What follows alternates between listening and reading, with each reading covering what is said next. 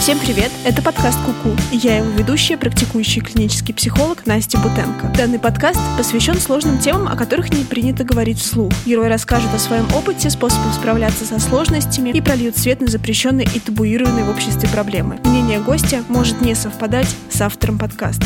Всем привет! С вами специальный выпуск подкаста Куку, и я его ведущая, клинический психолог Настя Бутенко. Тема сегодняшнего подкаста — эмоциональное выгорание. Что это такое? Вообще под выгоранием понимается состояние физического и психического истощения, которое возникает в ответ на эмоциональное перенапряжение. И тут важно понимать, что э, нету такого конкретного значения высокого или низкого эмоционального перенапряжения общего для всех. Другими словами, для каждого человека будет свой высокий уровень эмоционального перенапряжения. Более того, в разные периоды жизни это перенапряжение может быть высоким или низким в разной степени для одного и того же человека. Как это выгорание может выглядеть? Очень важно обращать внимание, что внутри нарастает безразличие к своей работе и вообще к происходящему на этой работе. То есть это может быть просто общее отношение к тому, что я работаю вот на этой работе, вот этим я занимаюсь, вот про это я думаю, и каким-то конкретным действием, которые я совершаю на этой самой работе. Проявляется оно еще и тем, что повышается раздражительность и напряжение. И оно может проявляться как коллегам, так и клиентам, с которыми вы потенциально можете иметь дело. То есть человек начинает реагировать напряжением там, где раньше у него его не было и никакого раздражения а, не появлялось. Проявляется оно еще и нарастающим безразличием к своим обязанностям и происходящему на работе, да, ощущением собственной профессиональной несостоятельности, неудовлетворенности работой. То есть, с одной стороны, у нас есть вот этот вот показатель повышения напряжения и раздражения, а вместе с тем становится безразлично, что я делаю, это не вызывает у меня никакого интереса, мне не хочется этим заниматься, может появляться такая прокрастинация, и вместе с тем, на фоне всего этого, появляется ощущение, что, кажется, я занимаюсь чем-то не тем, моя работа мне не интересна, я делаю что-то не то, что мне доставляет удовольствие. Вот это все начинает очень часто появляться в мыслях в фоне эмоционального такого состояния человека. И здесь, мне кажется, прям супер важным остановиться на том, что выгорание не стоит рассматривать э, как показатель того, что вы работаете на плохой или неудачной работе, которая вам не подходит. Да, безусловно, это может быть и этим тоже, но вообще не обязательно. Сейчас в популярной психологии появилась какая-то очень, мне кажется, неполезная идея о том, что если вы работаете на любимой работе, то вы никогда от нее не устанете, она всегда вас будет радовать, и вообще вот это вот нужно просто ее найти. Но эта история очень далека от правды. От самой любимой работы можно выгореть. Но в каком-то смысле это нормально, что так происходит, потому что невозможно жить, знаете, в таком ровном градусе отношения к чему-то. В любой ситуации может это выгорание случиться независимо от качества того места, где вы работаете. Процесс выгорания запускается в большей степени из-за личных особенностей самого человека. Это могут быть и высокие ожидания к себе, и трудоголизм, э, и перфекционизм, и вообще такое ощущение, что я должен или должна делать все до конца, лучше всех, чтобы не оставались никакие косяки. Вот это вот все. Конечно, есть такие места, которые способствуют появлению этого выгорания без э, личностных особенностей человека. То есть, например, если вы понимаете, что ваше руководство оно способствует вашим переработкам, в том месте, где вы работаете, нет доброжелательной атмосферы в коллективе, ваша зарплата вас сильно не удовлетворяет, все это те самые факторы, которые будут э, способствовать появлению выгорания.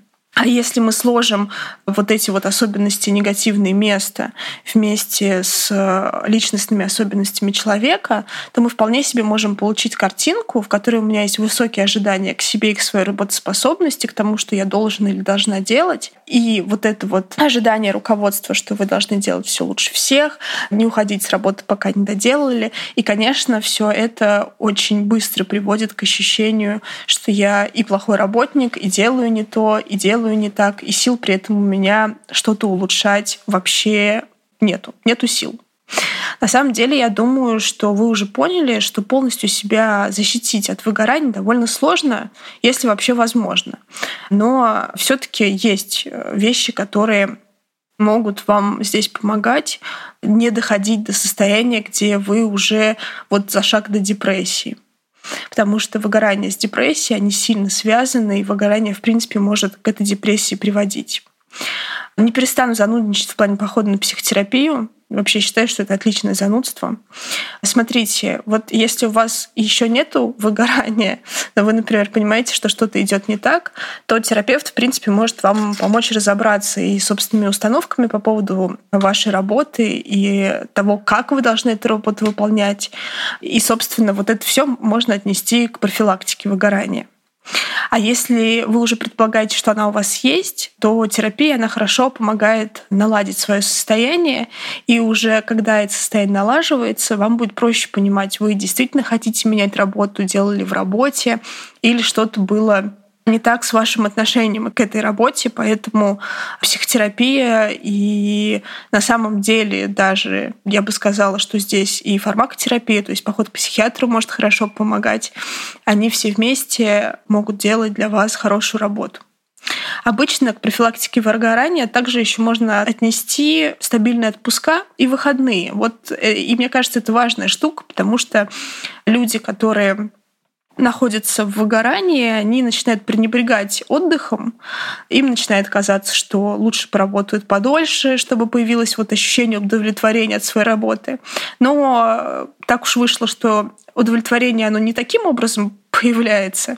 Вот, поэтому даже если вам кажется, что что-то не так, вам совершенно необходимо делать перерывы э, в вашей рабочей деятельности. Поэтому, возвращаясь к профилактике, у вас должны быть отпуска и должны быть выходные.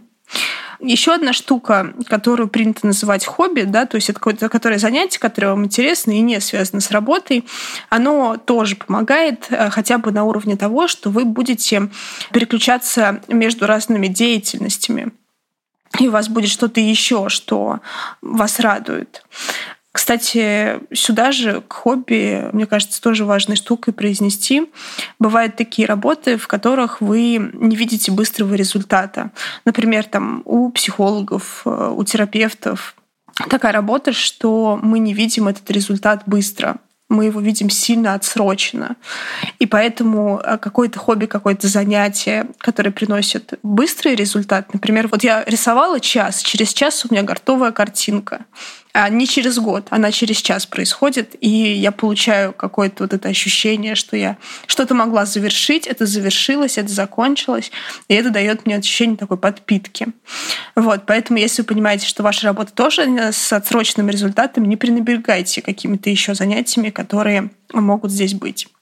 Регулярные занятия спортом тоже очень помогают. Это может звучать э, максимально заезженно, но тем не менее вы получаете нужную дозу серотонина, и очень хорошо восстанавливаетесь через занятия спортом. Тут на самом деле важна а, именно регулярность этих занятий. То есть один-два раза в неделю тоже регулярность. А вот если вы делаете это сначала два раза в неделю, потом перерыв в три недели, потом снова два раза в неделю, то это уже не та регулярность, которая вам будет помогать. И обязательно послушайте выпуск э, с героиней на эту тему, потому что я думаю, что вы найдете для себя там много полезной информации. Спасибо за то, что прослушали этот выпуск. С вами была Настя Бутенко и подкаст Куку. Ставьте лайк этому выпуску, репостите, чтобы как можно больше людей узнавали о подкасте, и не забывайте подписываться, чтобы не пропустить новые выпуски. Мне важно ваше мнение. Увидимся в комментариях. Пока-пока.